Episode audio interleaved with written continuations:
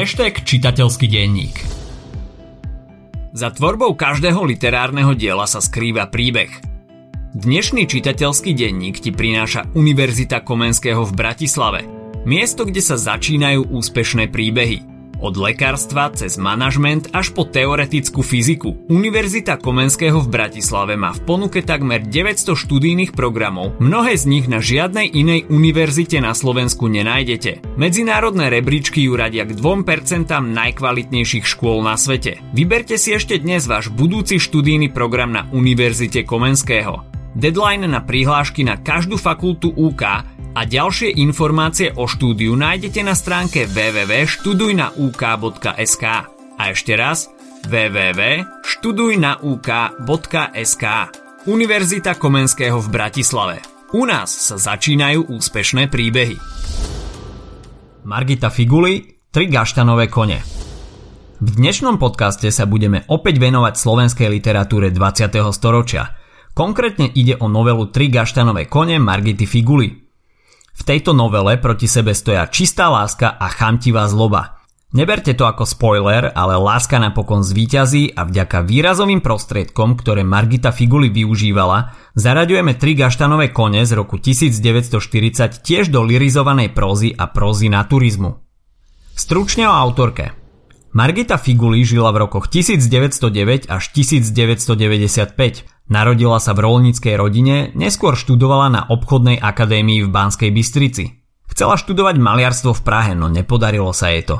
Chvíľu pracovala ako anglická korešpondentka v banke v Bratislave. Neskôr sa naplno venovala písaniu. Patrila medzi výrazných predstaviteľov slovenskej prózy naturizmu, ktorému sme sa venovali aj v samostatnom podcaste zo série Maturita s hashtagom. Dáme si jednu krátku otázku. Vieš vymenovať ďalších predstaviteľov prózy naturizmu? Dám ti pár sekúnd na zamyslenie. Medzi ďalších predstaviteľov prozy naturizmu patria napríklad Dobroslav Chrobák, František Švantner alebo Ludo Ondrejov. Ak si si na niektorého z nich spomenul, skvelá práca. Lirizovanú prózu môžeme veľmi stručne opísať ako literárny smer 30. rokov 20. storočia, v ktorom sa autori postupne odkláňali od rozumového vnímania a zobrazovania sveta k tomu citovému. Pokiaľ si čítal nejaké diela od spomínaných autorov a ostatne, aj samotný názov tohto literárneho smeru nám to napovedá, tak vieš, že v dielach zohráva mimoriadne dôležitú úlohu príroda. Postavy v dielach od spomenutých autorov aj od samotnej Margity Figuli sú dedinskí ľudia. Je preto prirodzené, že príroda dostáva špeciálnu úlohu, keďže život na dedine s ňou bol vždy veľmi úzko spätý. Obsah diela – Dielo sa začína vnútornou úvahou jednej z hlavných postav, Petra. Mimochodom, celá novela je písaná v prvej osobe, vďaka čomu máme pocit, že sme súčasťou deja. Poznáme myšlienky, pocity či vnútorné rozpory Petra. Peter je sirota, tulák. Vyrastal v tej istej dedine ako Magdalena, druhá hlavná postava novely. Od detstva do seba boli zalúbení, no niekoľko rokov sa už nevideli. Navyše s Magdalénou má iné plány aj jej matka. Peter prichádza do dediny po tom, čo v lese stretol Magdaléninho bratranca Joška Greguša a budúceho muža Jána Zápotočného. Jozef a Jano pašujú z Polska kone, no tentokrát ich takmer chytia. Magdalénin bratranec práve vtedy Petra zaskočí tým, že mu povie o plánovanom sobáši Magdalény a Jana. Pri stretnutí trojice sa tiež prvýkrát odkryjú vlastnosti Jana Zápotočného. Noc pred pýtačkami totiž hovorí o tom, ako navštívi svoju milenku, Evu. Peter je čistý a mravný. Jano sa naopak nehambi hovoriť pred bratrancom svojej budúcej ženy o tom, že má aj iné frajerky. V dedine následuje stretnutie Petra a Magdalény. Peter ju zachráni poprvýkrát pred ušliapnutím konia. Ide o jedného z troch gaštanových koní z názvu diela, na ktorých všetci traja mladenci prišli do dediny. V tomto momente vidíme vnútorné pokušenie Petra, ktorý sa pohráva s myšlienkou zobrať Magdalénu preč a nie do jej domu. Napokon spraví to, čo sa patrí a odnesie ju rodičom. Keď sa Magdalena prebudí z bezvedomia, vidíme, že aj ona je do Petra zamilovaná. Venuje mu dlhý pohľad plný vďaky a na svojho budúceho muža sa ani nepozrie.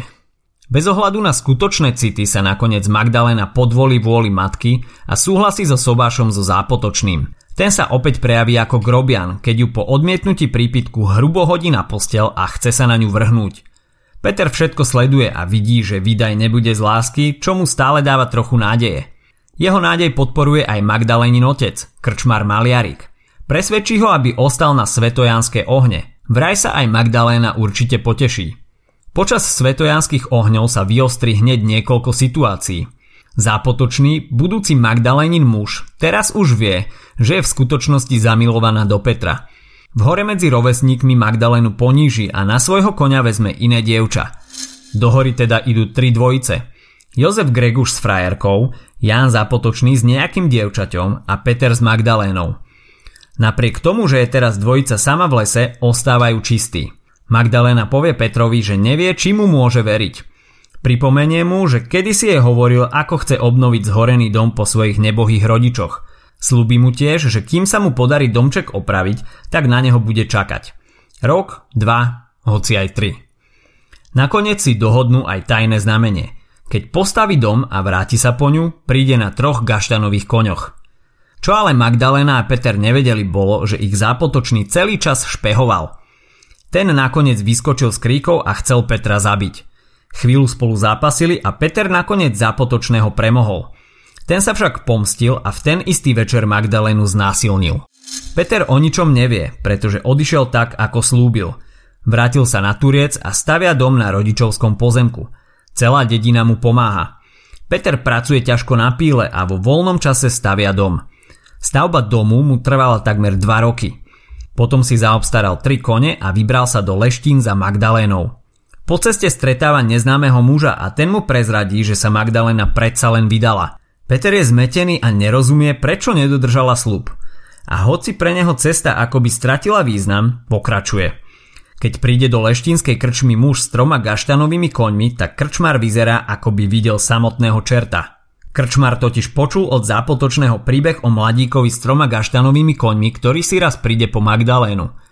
Krčmar tiež Petrovi dopovie, prečo sa Magdalena vydala. Zápotočný ju znásilnil a ona mala mať dieťa. Napokon to dieťa potratila a teraz spolu žijú vo vzájomnom utrpení a nenávisti. Peter sa chce v tomto momente pomstiť a rozhodne sa Jana a Magdalenu vyhľadať. Nakoniec ich nájde na poli a na vlastné oči vidí, aký hrubý je zápotočný. Týra koňa, Magdaléna ho musí držať a napokon dôjde k nešťastiu. Peter zachraňuje Magdalénu po druhýkrát a jej muža sotí do brázdy, až sa bojí, že mu zlomil ves. Rozhovor s Magdalénou je ale prekvapivý. Je totiž neoblobná a opakuje, že je aj teraz zápotočného ženou. Keď sa jej Peter snaží dohovoriť, povie mu Aj Krista mučili a nezanevrel na ľudstvo. V tomto momente nastáva akési malé prekvapenie – Magdalena nechce svojho muža opustiť, napriek tomu, že ju dennodenne týra.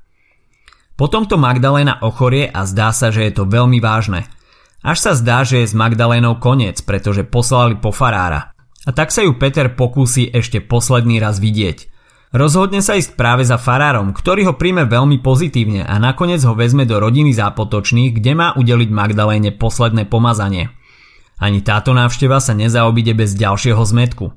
Zápotočný sa vzoprie Magdaleninmu otcovi aj farárovi a povie, že vo svojom dome je pánom len on a Petra tam nechce. Pred odchodom z dediny sa ale Peter dozvie, že Magdalena prežila.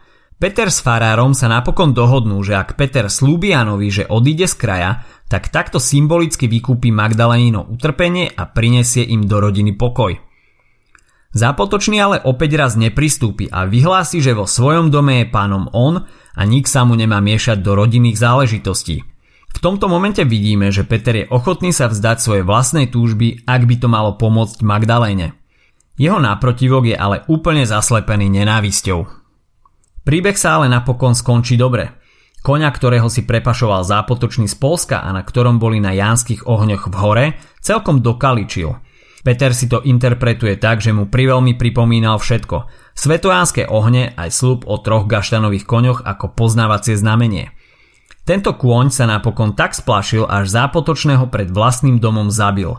Ani v tomto momente, keď sa jej utrpenie skončilo, sa ale Magdalena hneď nerozbehne Petrovi do náručia. Až po pohrebe a potom, čo ju prídu pozrieť Peter, Farár a Jánová sestra, sa nechá trochu obmekčiť. Magdalena sa napokon zriekne celého dedičstva v prospech spomenutej Janovej sestry a po tajnom sobáši s Petrom spoločne odídu do Turca. Čo tým chcela autorka povedať? Tri gaštanové kone Margity Figuly sú magickým príbehom, v ktorom napriek všetkému utrpeniu napokon vyhrá láska. Príbeh nie je ani zďaleka priamočiary. Keď sa už zdá, že sa veci konečne rozjasnia, tak sa všetko komplikuje ešte viac. V kontexte našej slovenskej literatúry je v lirizovanej próze výrazný návrat k téme prostredia dediny a prírody. V troch gaštanových koňoch Figuly napríklad dáva veľa priestoru prírode a jej opisom. Dielo nadobúda až rozprávkový charakter – Láska na konci zvíťazí, ale prechádza cez veľa skúšok. Rozprávkovosť potvrdzuje aj číslo 3 v samotnom názve diela. Ide o magické číslo. Osobnostné črty postav v diele sa odzrkadľujú napríklad na ich výzore. Čistota je krásna a zloba sa nám aj navonok štíti. Peter je odhodlaný od začiatku. Nevzdáva sa a ako si magicky ostáva stále v blízkosti Magdalény. Napriek tomu, že si ho na Turci chodia obzerať dievčatá, nestráca spred očí svoj cieľ. Magdalena tiež nie je úplne priamočiarou postavou. Svoje utrpenie berie ako údel. Napriek všetkému ostáva verná svojmu manželovi. Jano Zápotočný je až hyperbolickým protikladom Petra. Je zo zámožnej rodiny, grobian správaním s veľkým bruchom. Nectí si dokonca ani Boha, či otca Magdalény. Žiarlivosť mu úplne zatemnila rozum. Jeho agresia je vyvrcholením utrpenia z toho, že sa Magdaléna ani len navonok nepretvaruje a dáva neustále najavo, že ním opovrhuje. Chcel si ju k sebe pripútať násilím. Všetko krásne v Magdalene doničil, pretože ona počas života s ním výrazne chradla navonok aj vo vnútri, no aj tak to nedokázal. Čím sa môžeš blisnúť? Týchto pár bodov ti zaručene pomôže zanechať dobrý dojem. Je to novela, ktorej posolstvom je nádej – Mimoriadne pozoruhodná je taktiež skutočnosť, že autorka v samom konci čistotu a cnosť Magdaleny a Petra musí potvrdiť aj oficiálne. Kým ich farár v tajnosti neoddal, tak z leštín neodišli. Jano bol mŕtvý, Peter sa Magdaleny stále nevzdal. No koniec musí byť aj tak taký, aby bol v súlade so všetkými zákonmi, tými svetskými, ale aj božskými. Magdalena je dobré dievča, ktoré si svoj údel nesie v každej situácii – Nevzoprie sa matke, nevzoprie sa zápotočnému. Na konci sa hambí za to, že nedodržala svoj slub a chce sa Petrovi ako keby sprotiviť. Lebo som ti povedala, vykríkla, že ťa budem čakať čistá a nepoškvrnená. Ale nemohla som, Peter. Rozplakala sa. Nemohla som, lebo ma donútili. Príroda hrá v diele veľkú úlohu.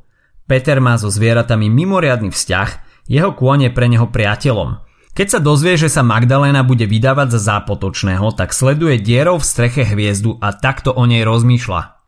Cez škáru strechy hladela na mňa práve jedna hviezda.